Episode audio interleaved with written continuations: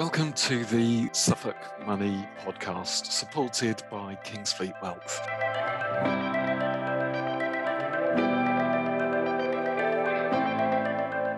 We established this so that we could meet some of the most interesting people in Suffolk who will tell us about their business, about the way they look after money, or about the charity in which they're involved. Because after all, with money, you can either spend it, you can save it, or you can give it away. So today we meet Peter Basford. And Peter, you have fingers in lots of different pies, but I guess the thing that I've got to know about you is you're connecting the right people with the right requirements. So you help people start businesses, you um, coach those who are already running businesses, and you're absolutely determined that Suffolk is a great place to have a business. Um, so we'd really just like to spend a little while exploring your background, your career, and then how you've ended up doing all these different things. But maybe in summary, you could just tell us what occupies your time at the moment. Absolutely, lots of things. Um, I, I, like to be busy, so big things at the moment. Um, Business Growth Coaches Network, which is a collection of 30 coaches now, which we started sort of two and a half years ago. Um, and that's providing support to SMEs um, across, particularly across East Anglia and down into London, and particularly in the north of England. And we're looking to expand that into the Midlands. Um, and we have two or three people in the south, but we want to expand that more. So to have a sort of whole countrywide um, network of coaches. Um, personally, that means I'm supporting a lot of businesses around Suffolk in particular mm-hmm. on their journey to get to where they want to get to um, is really important. And, and we have a model that's very cost effective we don't believe that coaching is about filling our pockets with cash at the expense of the business that we're with. We want to justify every penny that someone spends and be able to look them in the eye and say, you know, this was um, time well spent and you've got more value than it's cost you.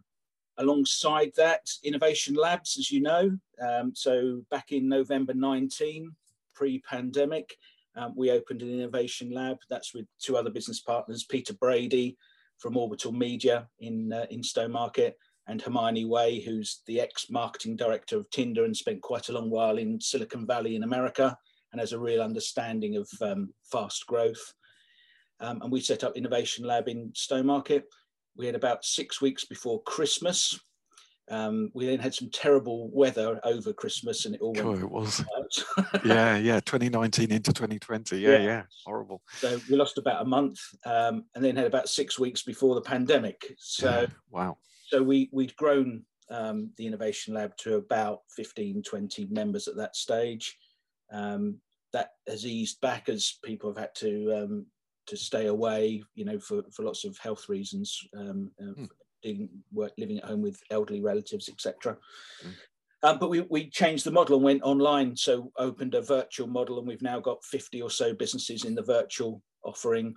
Um, and as we come out of pandemic, we're lo- looking at lots of new sites now as well. So, so that takes up a fair amount of time. Yeah. And then, as you know, you and I work on on FIPS, the Finance, Insurance, and Professional Services Group for Suffolk and that's part of my work with the LEP and the Skills Advisory Panel. So in Norwich, there's a, a similar group, and then we've set up the same for Ipswich and, and, Suffolk to promote financial services and professional services as a real key employer um, locally. So that uh, is a good place maybe to both end that bit and start um, the exploration of you, uh, because that's all to do with finance in Suffolk, and uh, that's obviously very important to you.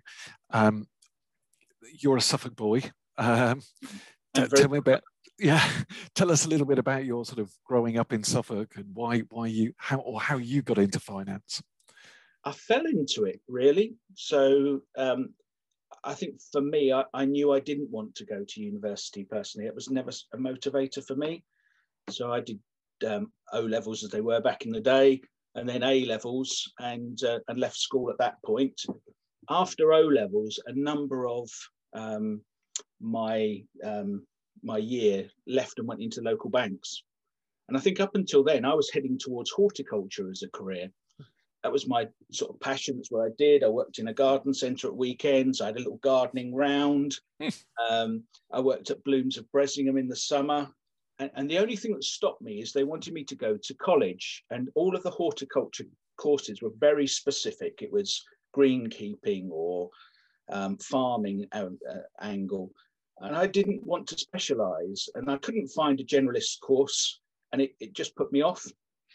And so I sort of went back to square one, talked to the careers officer at school. They weren't much help for me. That their their one message was go to university, and I was like, that's not for me. Mm-hmm. um, and so I, I, spoke to some of the people I knew that had gone into banks, and they were all having a good time. and that led me. Those were the days. that led me to applying to most of the banks. I had um, I had uh, interviews with Barclays and Lloyd's, and um, and then didn't do very well at A levels. I think um, sport and um, uh, all the adolescent things that you do had come into play, and, and I didn't do so well. And and Barclays sort of turned their nose up um, at that point, and Lloyd said, "Well, you can come in as a member of staff, but you're not going on our management scheme for two years." Um, naughty young man. Yes. uh, go and uh, go and prove yourself, and then we'll we'll reconsider. And I think for me, that was the bit of the making of me really was was then okay I, I had a good time through A levels mm. but actually now was the time to work and, and I did get in and I did work hard mm. and in two years time they put me on the management scheme um, so I passed the, the sort of assessments for that um, and, and, I'd started in Bury St Edmunds back in 1985 just the, as they opened the Risbygate Street branch um, moved down to there and they've just flattened that and yes. uh, and it's going to be housing, as with so many banks. Yeah, yeah, very much so. Oh well, you you joined banking two years before I did. I went through a similar thing, but I joined in '87. Um, I joined NatWest originally, but um, yeah, I felt the same. I didn't want to go down the route of university at that stage. I, I mean, the, I was going to say I was too immature. I'm just not sure if I'm even mature enough now, but um, you know, it, it, just didn't feel right to me. And I'm also quite independent. So the idea of being supported for another few years of education just didn't appeal to me. Whereas something where you could move and have a career with a structure and a format to progress upon just had an appeal. So what what happened next? So so the first um, four years, four or five years um, in Bury St Edmunds. Um, back in the day, the machine room, you know, yeah. all day, yep. every day in a, in a back room before they'd let you out to see the light of day and anywhere near um, a customer. Um, and I and banking had started to change in the late 80s, early 90s. I had the the ability to talk to people, I think, and so start you know was able to strike up, up conversations when I was on the till and um, etc. Um, and then they they introduced a role called sales coordinator, which was to try and generate some more business within the branch. And they said, you can speak to people, you can do that. I did okay at that. Um, and that led to me being seen by some external visitors to the branch. And, and before I knew it, they'd moved me across to internal audit. Um, so it touches on your world now. So we were we were then licensed to audit financial advisors within the, the bank. Mm. Uh, so we were qualified as financial advisors, but but only for auditing purposes rather than giving advice. Mm. So we set about um, East Anglia, checking up on what the financial advisors were doing and making sure that the you know documentation was good and um, and had sort of 18 months, two years. So so very much in audit, but also seeing um, what was going on with with the developing sector of financial advice in the bank. Yeah. Um, at the end of that, I went to they put me into Mildenhall for a, I think a, a, month or so as an assistant manager. Um, that was covering, and then um, to Sudbury. So uh, became the bank manager for Sudbury, um, but it was the, supposedly the personal banking side. And on my first day there, the senior manager took me into his office and said, "Right, you know, welcome. Um, so this branch here has 30 odd staff. We've got the whole of the Sudbury area. Um, I deal with the farmers and uh, you won't see much of me because I, I, need to get out and look after the, all the farming around here. Mm-hmm. So you run the branch, I'm here for you. I went, uh, okay. just get on with it. okay. Um, and, and, true enough, he absolutely was there for me if ever there was a was a, any sort of issue. Um, but effectively um, ran the, the front end of the, uh, the customer facing part of that branch um, for a couple of years. Again, banking was changing. Lloyds had merged with TSB. We bought Cheltenham and Gloucester along the way. I think I'd started to to see some things in in retail banking that I didn't particularly like. Um, this would have been mid to late nineties, I'm mid, guessing. Mid nineties. Mid nineties, yeah. Um, I was fortunate enough that that I had a, a, client base of my own, which was generally the high net worth um, clients. So I'd started referring them to Lloyd's private banking, the investment part of the group, and did quite a bit of that. And so I appeared on the private bank's radar. Um, and they said, why don't you come and train to be a manager with us? Why don't you come across and do more of this? Because you obviously can talk to high net worths. So went up to Norwich um, from Sudbury to um, train to be a manager. The manager in charge um, fell pregnant. They basically said, well, while, while she's away, um, would you like to run the office? So I said, okay, I'll have a go at that. uh, and while she was on maternity leave, she got promoted um, to run Chelmsford. So they then said, oh, carry on, old chap. so uh, sort of fell into it, was very lucky, um, really. Um, so that was my first real job of really running an operation. Um, and we covered East Anglia from that Norwich office or mm. Norfolk, Suffolk, and a bit of Cambridgeshire. Um, I made some mistakes. You know, I was sub 30, I was 28, 29 at that mm-hmm. stage. Um, I had a very experienced team um, uh, who, were, who were great, but um, you know, you make mistakes along the way. Mm. After a couple of years, um, there was an opportunity to be promoted to go to Liverpool. I was quite fancied Liverpool, really. So um, I applied for this job in Liverpool, and um, someone who turned into be a really good friend over many years got the job, and I didn't. And it was like, oh, I'd really built myself up for this job in Liverpool. Uh, and, and after the interview, I was told, don't worry about it, something else will come along soon. About a month later, they said, how do you fancy going to Newcastle? I was like, well, that wasn't really on my agenda. other than the football team, I don't know that much about the area. And I remember saying to mum and dad, um, it'll be a couple of years, go to Newcastle for a couple of years, and um, we'll probably have a bit of a mansion and a tennis court and, you know, space for horses and double garage or treble garage. And, you know, anyway, got up there and house prices were about the same as where we'd be outside Norwich. but we fell into a really nice village in Northumberland. My boys were uh, four and six at that stage. They went to the village school all of the mums were around, um, and most of the dads were working in and out of Newcastle. So um, we built quite a nice sort of life up there, really, and mm. the boys got settled. So um, I did very well in Newcastle. I was clever enough to realise what I'd done wrong in Norwich and not make the same mistakes again.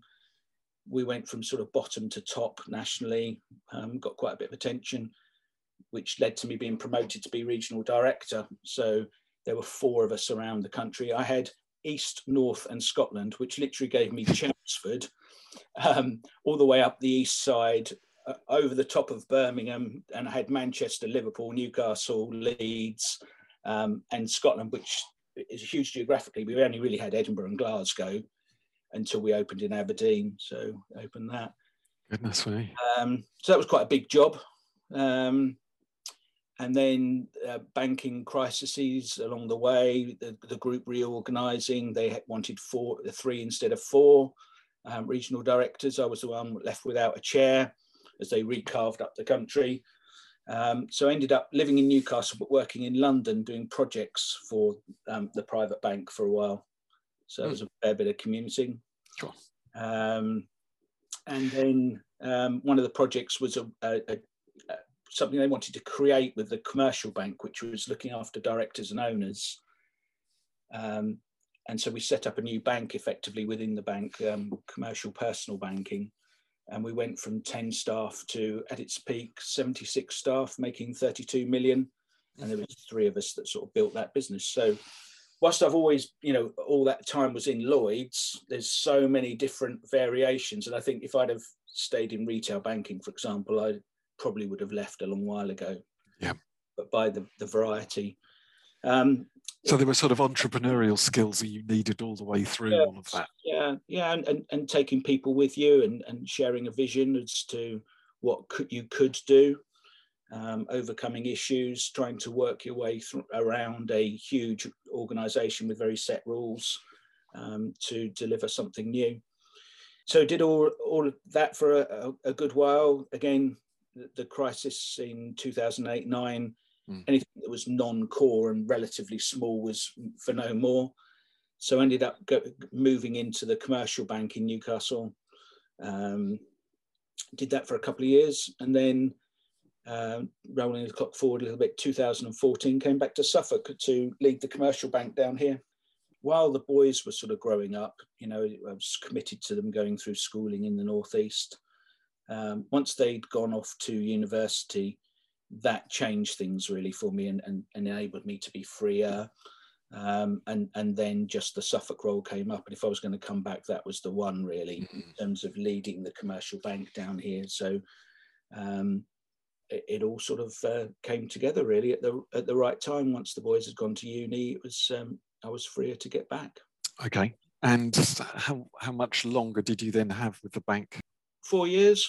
Um, I remember coming back and, and the the bank's great on matrices and, and performance. So there was this 25 box matrices and it, and it covered risk and compliance, um, performance, staff view, um, all of those things.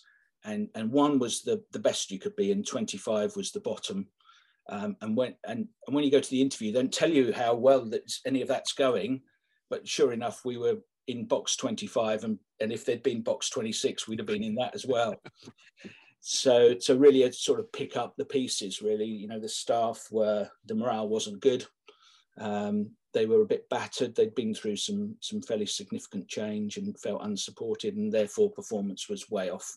Mm. so and and profile was really low. So my role was about picking all of that up being the leader um, picking the team up. They're all really good people really mm. great people but just um, battered. So um, developing a team, getting it going again, getting out and letting people know that we were a, still a bank that wanted to lend money mm. um, and did want to help local businesses. And, and that was my part was really to be the front of that um, and allow the guys who were brilliant bankers to to manage things in the background. So uh, so we, yeah we moved from box 26 up to you know top five um, and, and again, reorganisations come along fairly regularly in in in the organisations. Um, and 2018, there was an opportunity to, well, there was a reorganisation, and I didn't have a role. They offered me other roles around the country, and I said, I'm not leaving Suffolk. Basically, I'm, I'm done. I've done 16 years in the northeast for you, mm. um, two years in in Norwich as well. I'm, I'm not going. My parents are still here, and I'm really keen to be around them. Mm. Um, so it was no. Um, if you'd like to let me go, then that would be lovely. Thank you. I'll go the opportunity. so that sounds to me as though all these skills that you picked up along the way. So we talked about that sort of entrepreneurial nature of starting new roles or coaching people who are who you were working with to improve their performance, um, networking with businesses and meeting startups, talking to their uh, talking to them about their business plans. These are all the things that you are now able to use in your yeah. next stage of life, as it were.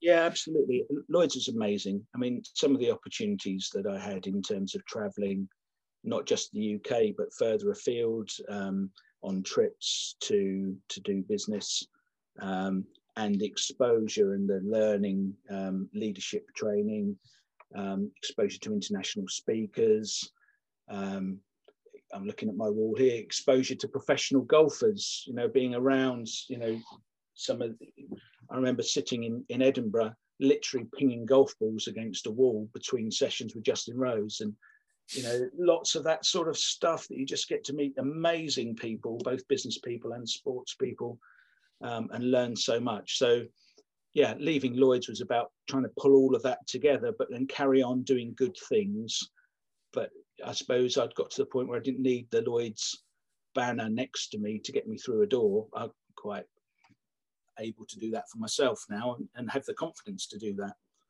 So was the coaching network the first thing that you had in mind then? Yes. And, and why did why was that an issue that you felt needed to be addressed?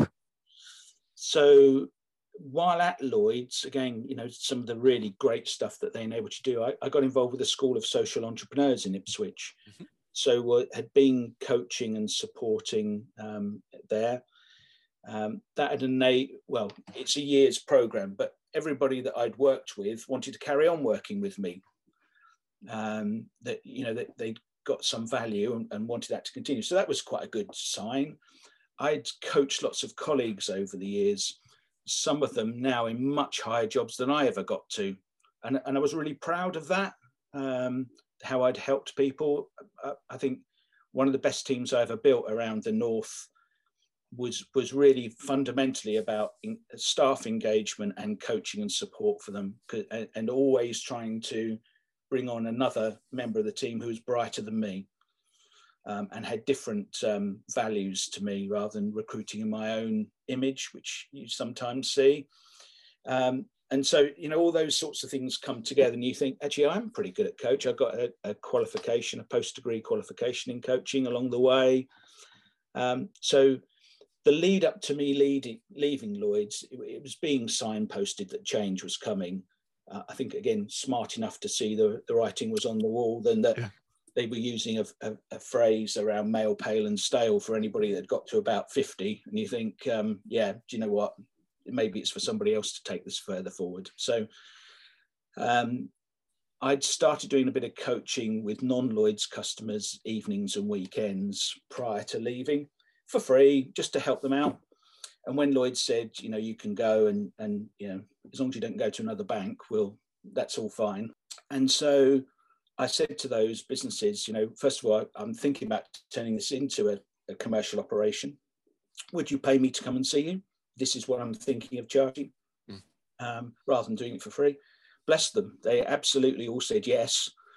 Uh, and then said, well, if you're going to do that, um, we know some other businesses, if you've got some more time, that we can introduce you to. So that was the start of it, really, um, you know, with a sort of handful of clients. I roped in a couple of ex Lloyd's colleagues and said, do you fancy doing a bit more of this? people I knew were really good at coaching as well. Um, they blindly came along. so go on then, we'll give it a go. Um, and, and that's where we started. And rolling the clock forward two and a half years now, we've got 30 coaches um, and, and an ambition um, to get to 50 in due course and cover the whole of, uh, of England.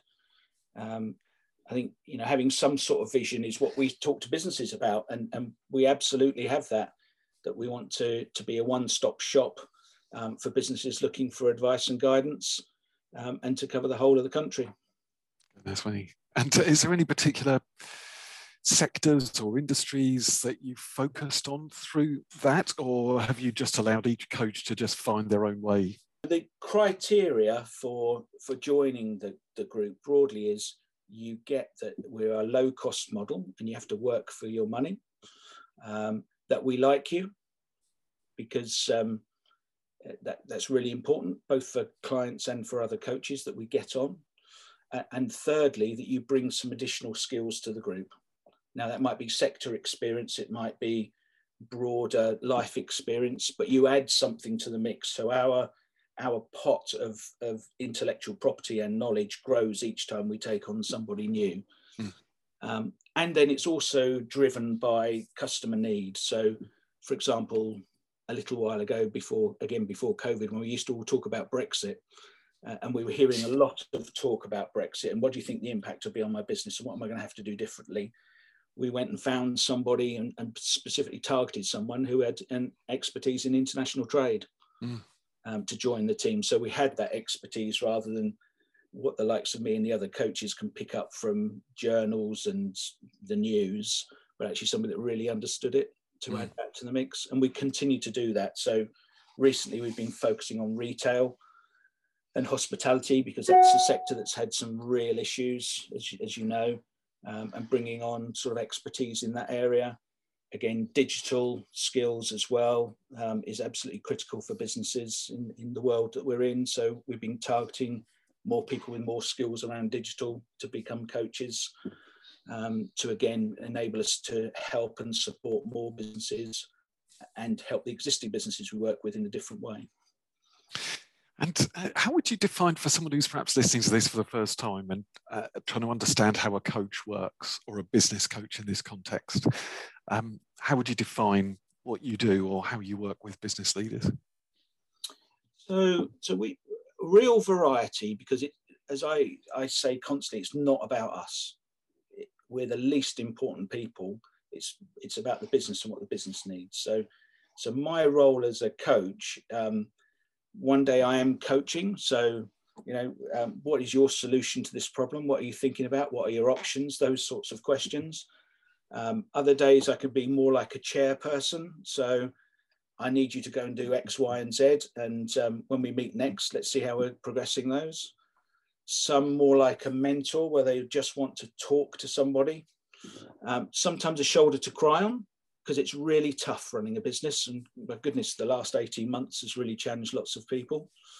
Um, somebody definitely to encourage the business to, to um, really enjoy the successes that having and take a little bit of time to say, well done.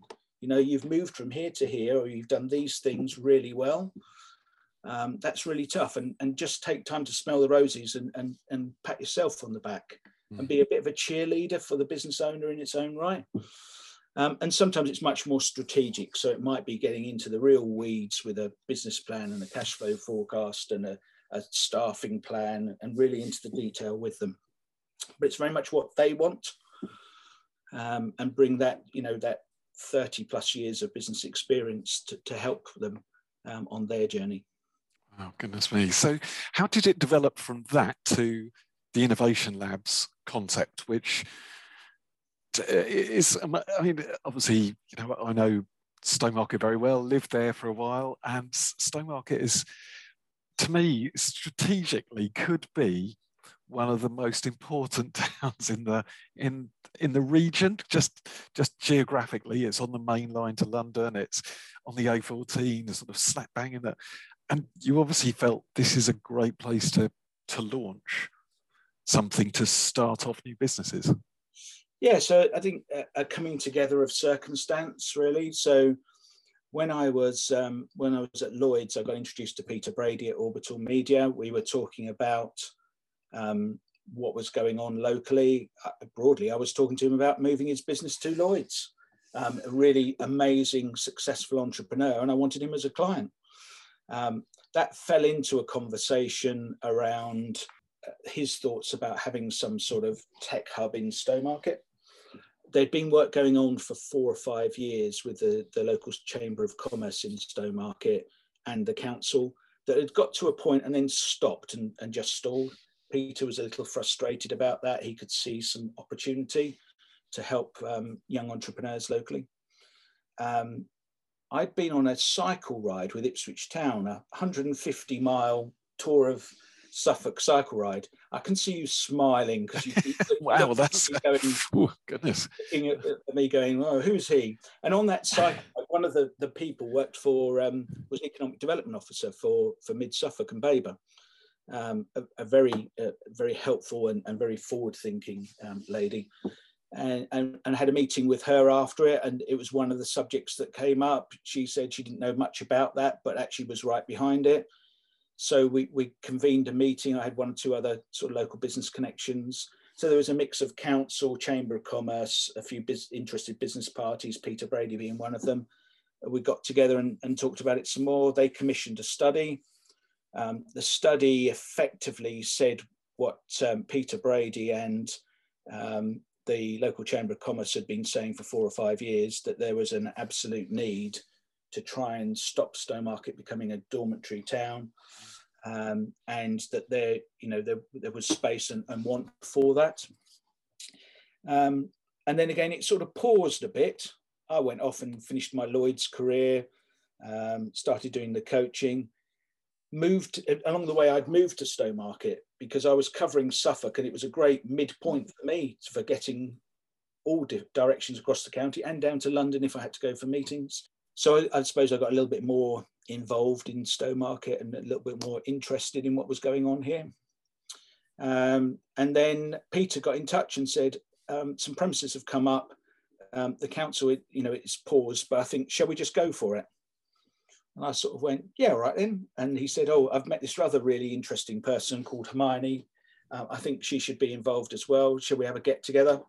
She'd recently returned from America um, and uh, and was interested and, and has been involved in, in sort of innovation space abroad um, and early stage businesses abroad and brought a completely different perspective to it to my old fashioned banker you know where's where's the property that i can tie down security to to uh, you know i remember us having a conversation i'm saying so how do you value the business? They've got nothing. And she's saying i can raise them half a million quid now i'm going whoa That's different to my world um, and, and actually it's really positive i think that we we have this completely different perspective because neither of us are right or wrong but actually that that sort of breadth of uh, information can help lots of businesses. So as I say, we, we set up in November 19 and um, and, and uh, have carried on since then, trying to support some businesses. We've got some great case studies now of success. So how many businesses are connected with the Innovation Lab now? So in total, probably about 65. So that's about 15 um, physical, um, you know, that, that have, have desk space, mm-hmm. and, and, about 50 that are virtual members. So we, we run a whole program of events, including an academy, to help them run their business better. And this is situated not far from the station, from my yeah, absolutely memory. by the station. Yeah, um, in Wolfside House. So we've got the river and a, and a terrace at the back where people can sit outside in a really in the middle of town but we've got kingfishers, we've got egrets, we've got fish and, and the river running through. So really quite relaxing sort of spot. Um, 21 hot desks and a boardroom. So 15 who go in and use that space and another 50 now that you've moved more of your support online are connected through that way. And are they all in the Stowmarket area now, or because you've gone online, you've been able to reach out to further areas as well? Yeah, so so across um, so New Anglia LEP um, across Norfolk and Suffolk have supported us amazingly, and, and Julian Munson's been a great support there. So so they gave us some funding to to extend the offer. Um, so so businesses across um, Norfolk, Suffolk, predominantly one or two in Essex, but predominantly Norfolk and Suffolk. So we've got a cluster of businesses in Norwich that are, that are working with us.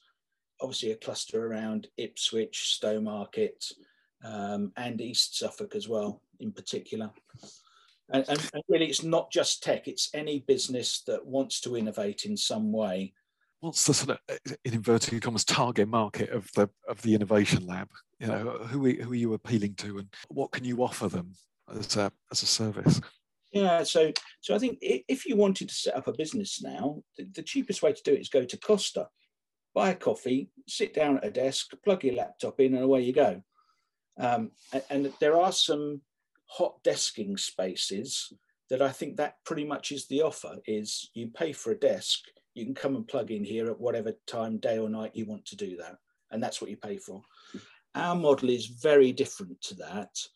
Um, and, and the magic is about the support really that, that we offer. So all of the members can book one-to-ones with the, th the four of us actually, because we've, we've brought somebody else in as well um, to talk about their business one to one. So they book half hour slots with us. We're all available for that. Um, on a weekly basis, we have um, a number of group sessions. So we do pitching practice on a Monday. So, you know, if any business is going to succeed, they need to be able to pitch what they've got. Um, Tuesdays and Wednesdays, we have group accountability sessions. So we call those stand ups where you'll get a number of the members come on online talk about what they've achieved in the last week, talk about what they're planning to achieve in the week ahead. We will hold them to account and ask them how they got on, um, which is quite important, I think, particularly for some of these early stage businesses that are working remotely to just encourage them to keep nudging their business forward. Um, and equally, the group can also add value by saying, ah, you're looking for somebody to do web design. I know Fred over here did a great job for me, or are oh, you looking for a contact in the hospitality industry Ah, We know these people locally. So so that um, that connecting goes on as well and collaboration. There's a number of them that are working together now on projects.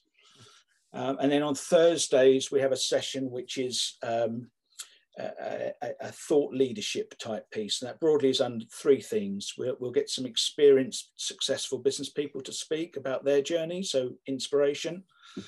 We have a theme of run your business better.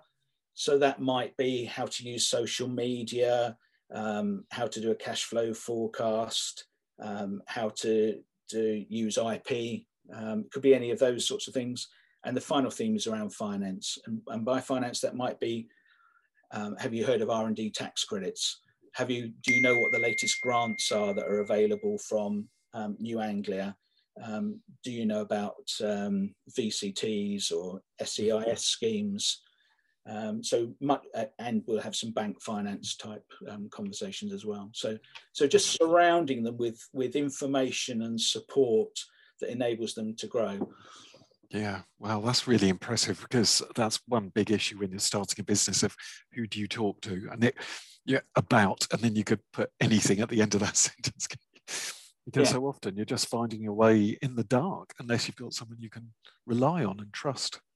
And the, the Thursday sessions are all recorded as well. So we're building a really amazing library of um, experts, not just locally, but now sort of nationally and internationally, who are speaking for us that um, a new member can dip straight in. And we've seen that happening more and more where somebody will come and say, Do you know what? I've not heard about intellectual property.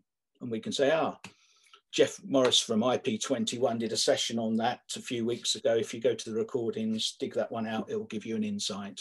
Great. So, is this something that you feel has been missing in Suffolk as a whole? Um, a sense that you know things just go on beneath the surface. One of the big issues we have with Suffolk is that things not being necessarily too well known. Uh, and therefore, when someone starts a business, they don't know who to speak to. They're not aware of who the leaders are in that field or an expert who they can talk to. Well, we're doing it one way, and, and uh, we are finding some success, and, and, and we have a lot of members that are really happy with the progress that they are making, most importantly. I think there are other ways of doing that. Um, the, the, chambers of commerce across Suffolk are very supportive, um, both at, at, county level and the individual ones. Um, there's MENTA in Bury St Edmunds as well, who you know long-standing local um, group that particularly are very good in that first couple of years space mm-hmm. as their their sort of target. Um, you know, who, who, have provided advice for much longer than business growth coaches or, or innovation labs have been around and are doing a really good job. But there's space for everybody, I think. In you know, there's so many um, early stage businesses and, and, businesses that need support that that we can all play a part in helping them. There's not one right way. Yeah, yeah. Well, that's yeah, very good. Um, so uh, Suffolk obviously is important to you, not just because you brought up here and chose to move back, but it sounds to me as though you know, getting new businesses off the ground or helping them in those early years is important to you. What, what's the difference with Suffolk from where uh, from the other places that you've worked at? I think there's a, a, greater sense of community here. I, I, I, love the fact that it is that little bit understated as well. Mm. Um, that we are not um, brash about it. Um, that that people quietly get on with their their thing and and are very kind and um, helpful to each other. Um, you know, I know a, a group of um, in in Bury St Edmunds of, of really senior Suffolk business people that have, have done extremely well over many years. They do loads of good to help others, but they won't. You know, they'd hate for me to tell you to give you their names now. It's, it's the last thing that they would would want mm. to happen. Mm. Um, but they will carry on doing great stuff, supporting local charities, um, supporting other businesses, setting other businesses up, and providing funding to get people going. Um, but just done in a really lovely sort of Suffolk quiet way mm. um, that achieves so much and helps so many and provides income to many families. So, so I like that about Suffolk. Um, and if I can play my part in that, and, and, business growth coaches and innovation labs can play their part in that, then all well and good. So the third um, strand that we you mentioned earlier was was FIPS, um, which obviously does have a very clear focus on Suffolk. Um, you know, you, you were involved in that from the beginning. How, how's how's that come about and, and what's its purpose? Hmm. So, so finance, insurance, professional services is, is a huge um, area for Suffolk in terms of the income that it produces. The LEP um, has a number of, of key target sectors, financial services being one of those. There has been a long-standing group in Norwich called FIG, mm. uh, uh, the Finance and Insurance Group, and so um, the ambition from the LEP was to replicate that in Suffolk and, and being part of that skills group. Um, they asked me if I'd, I'd pull that together. Um, and, and that was the, you know, the foundation of it a couple of years ago. Um, the ambitions of the group are to promote Suffolk as a great place for financial services, to, uh, to promote higher value jobs in financial services here. So a part of that is working with the university in terms of creating the higher level qualifications for um, you know local students to um, aspire to and acquire so that they can get higher paid and higher value jobs and hopefully keep some of those in the county as well so they don't have to do what I did that march all over the country um, with the consequences of that. I mean yes you get great value from meeting lots of different people and and, and seeing lots of different things but you shouldn't need to have to do that. Um, those jobs should be here as well. Mm. So a big piece working with the university on creating those those roles, um, and then encouraging inward investment. So encouraging other um, businesses in the sector to think of Suffolk as a great place to to base themselves, and and suppose finally inspiring the next generation. So we do quite a lot of work with Willis Towers Watson. Um, you know, one of the global players in insurance based in Ipswich. Um, and, and, you know, the roles there are not just insurance brokers. They need um, digital people. They need um, reception staff. They need um, uh, hospitality staff. So, so just thinking about Willis Towers Watson as a place you go because you want to be an insurance broker is no longer um, what it's all about. Um, so, so trying to explain that to the next generation that there's these amazing companies that have a variety of roles um, within them and, and getting that, that out far and wide really. And hopefully that leads some of those young people to think in a different way. Yeah, absolutely. I, I totally agree. And obviously, the reason I got involved was very much the same story that um, I was frustrated. I, I did lots of, you know, I have done lots of qualifications as, as, you've had to in your working life. And I just reached a point where I couldn't do anything more in Suffolk. I had to go somewhere else to do it. So I had to do my master's degree in, um, in Manchester. And I just would love to be able to see that locally, um, especially as we have so much insurance-related employment and you know financial planning and financial services and so on as well. So, yeah, I just um, Suffolk is is remarkably well placed. There, there's often this conversation about we're only an hour from London, and I think we see that as a threat sometimes. But actually, that's a real positive in the sense of we're, you know, why why you know pay the cost of living in Wimbledon or something. Um, when you could be in a much more idyllic part of the country. And if you need to commute into the city, that's how far away you are. And, and I think COVID um, has really started that. I mean, property is very scarce. I've been talking to a number of property companies in the last couple of weeks, and it's just being snapped up by London uh, people wanting to get out. Mm-hmm. And I think that hour away, I mean, there's a, obviously a, a migration from London to the southwest, but yes three, four hours away.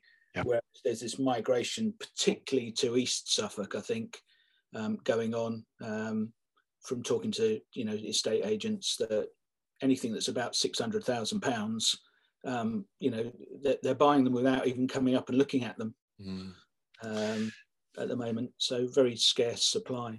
So is there then a challenge as to how we try and build them into our communities in the sense of um, utilizing the knowledge and skills of people who have chosen to make Suffolk their home and have previously or, or continue to work in the financial sector, um, how we bring them in and, and, and utilize this knowledge to, to improve the growth opportunities for youngsters coming through.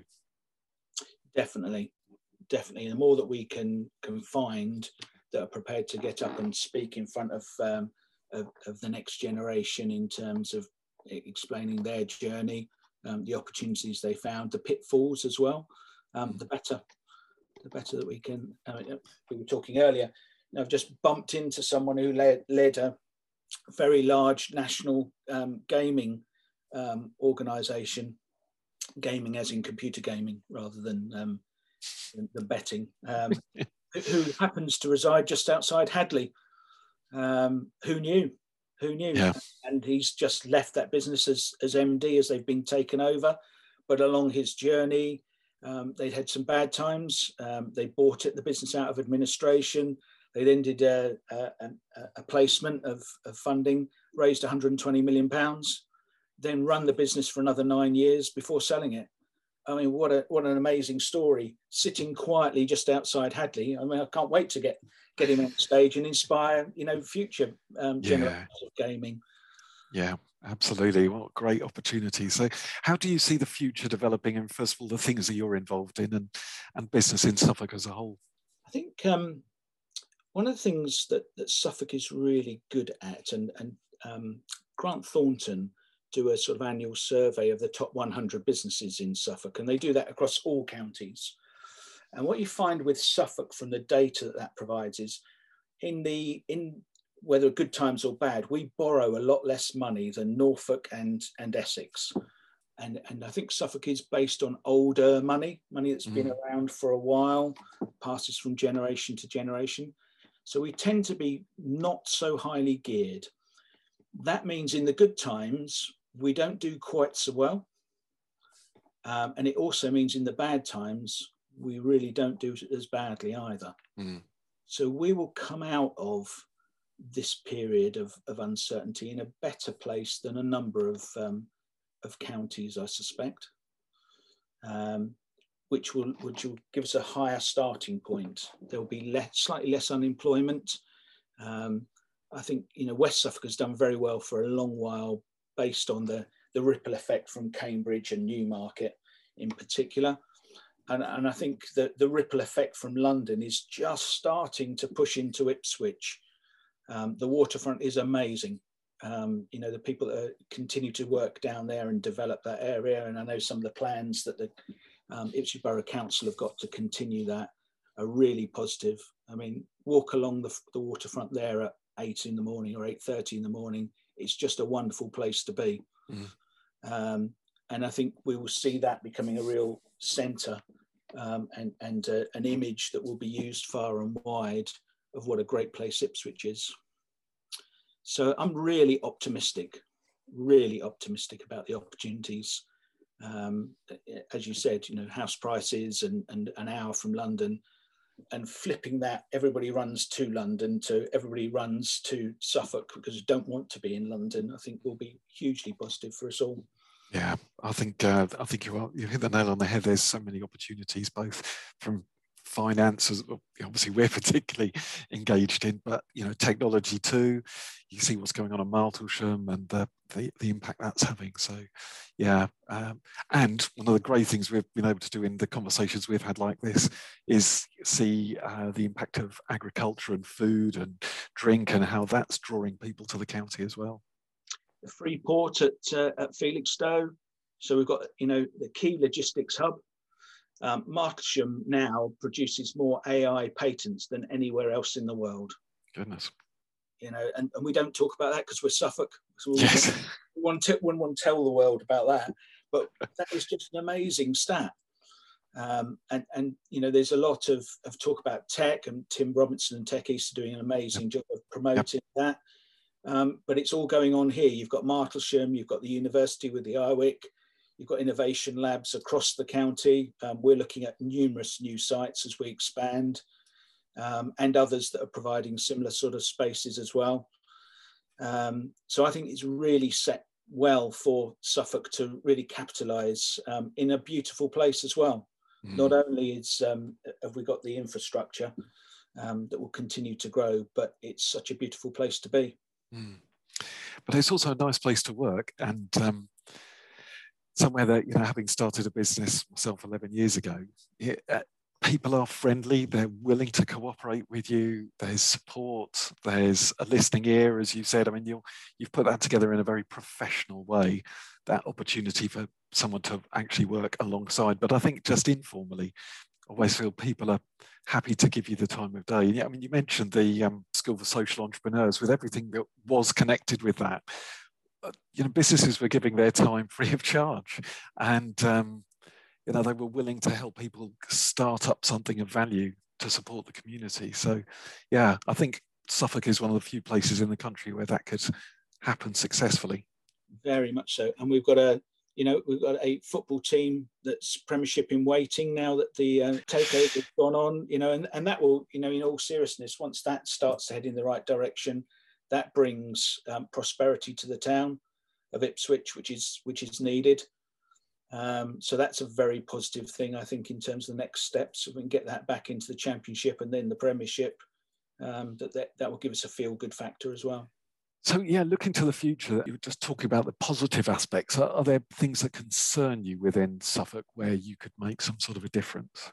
Well, I think one of the projects that we're just getting involved in in, in Ipswich, where there are higher rates of, of unemployment and, um, and, and perhaps slightly higher rates of social deprivation as well, in terms of trying to make a difference there and help and, and inspire. So one of the projects we've just started with Ipswich Borough Council is, is to run a pop-up business school for NEETs. Um, so we're waiting until we can do it face to face, but we will we will put um, a group of 24 um, young people um, not currently in work or employment through a two-week business school that will, by the end of it, will give them an insight into whether they want to run a business themselves or not um, I suspect of the 24, we'll have a few that decide it's not for them, that mm. uh, the timing might not be right or it's just not what they want to do. That would be great. I think Ipswich Borough Council have got four of these projects. One is the business school, so we may signpost some of them to the other projects. One of those is the Creative Computing Club that Matt Applegate runs. Mm. So mm. we may well signpost some people into into that, improving their digital skills, for example. And there's two other projects as well but we'll we'll come out of that sort of two week pop up business school with the NEETs, um, with a number of them hopefully wanting to to say, yeah, you know, I want to take my idea on, and we'll continue to provide them ongoing support for another six months um, as they get their business set up and running. So it's not just a two week and uh, go and get on with it, but we'll we'll try and encourage them and, and support them in those early days. Um, and, and, Ipswich Borough Council have funded all of that and, and, are really keen to try and help in that area. So all power to them, really, in terms of what they're trying to that, achieve. That can make a real difference to people's lives, couldn't it? Yes. Yeah, let's hope so. I mean, if, you know, if from the 24 we got 10 new businesses in time, that, that's a game changer for those 10 and, and the people around those 10. Mm. Well, and even just that experience of working sometimes that can just be enough to give people a glimpse of some other things that might appeal to them in a working environment. And raising that aspiration, I do I do some work with with a variety of schools um, across the county in terms of being an enterprise advisor.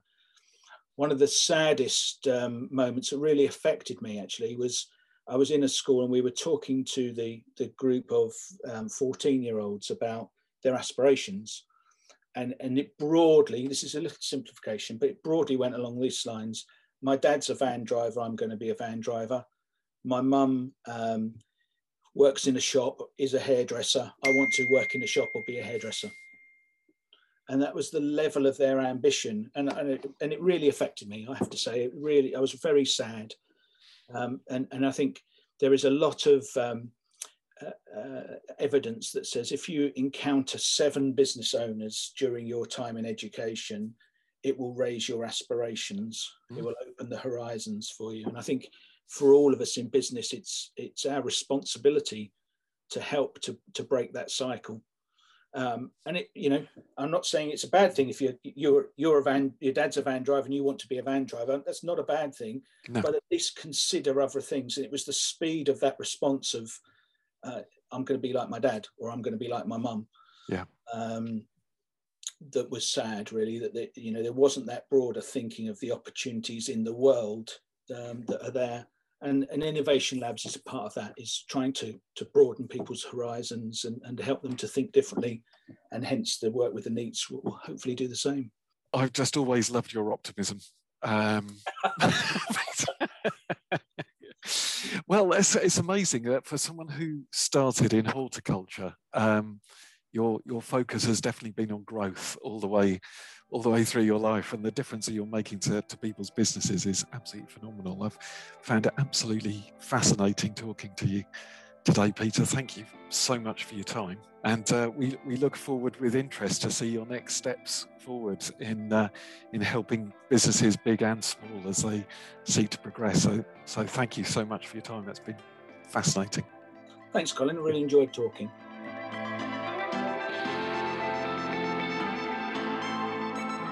As always, do give us some feedback. Go onto our Facebook page, which is Suffolk Money, and uh, find us there. Leave us some comments, give us some feedback, and uh, do the same on your podcast facility of choice, whichever one you're using. If you can give us some feedback through there as well, we'd love to receive that. Please do uh, recommend us to your friends so that they can get some benefit from the stories that we're bringing. And also, if you've got any news items that you can keep us informed about, then we'd love to hear those as well. So we hope that we'll see you next time on Suffolk Money.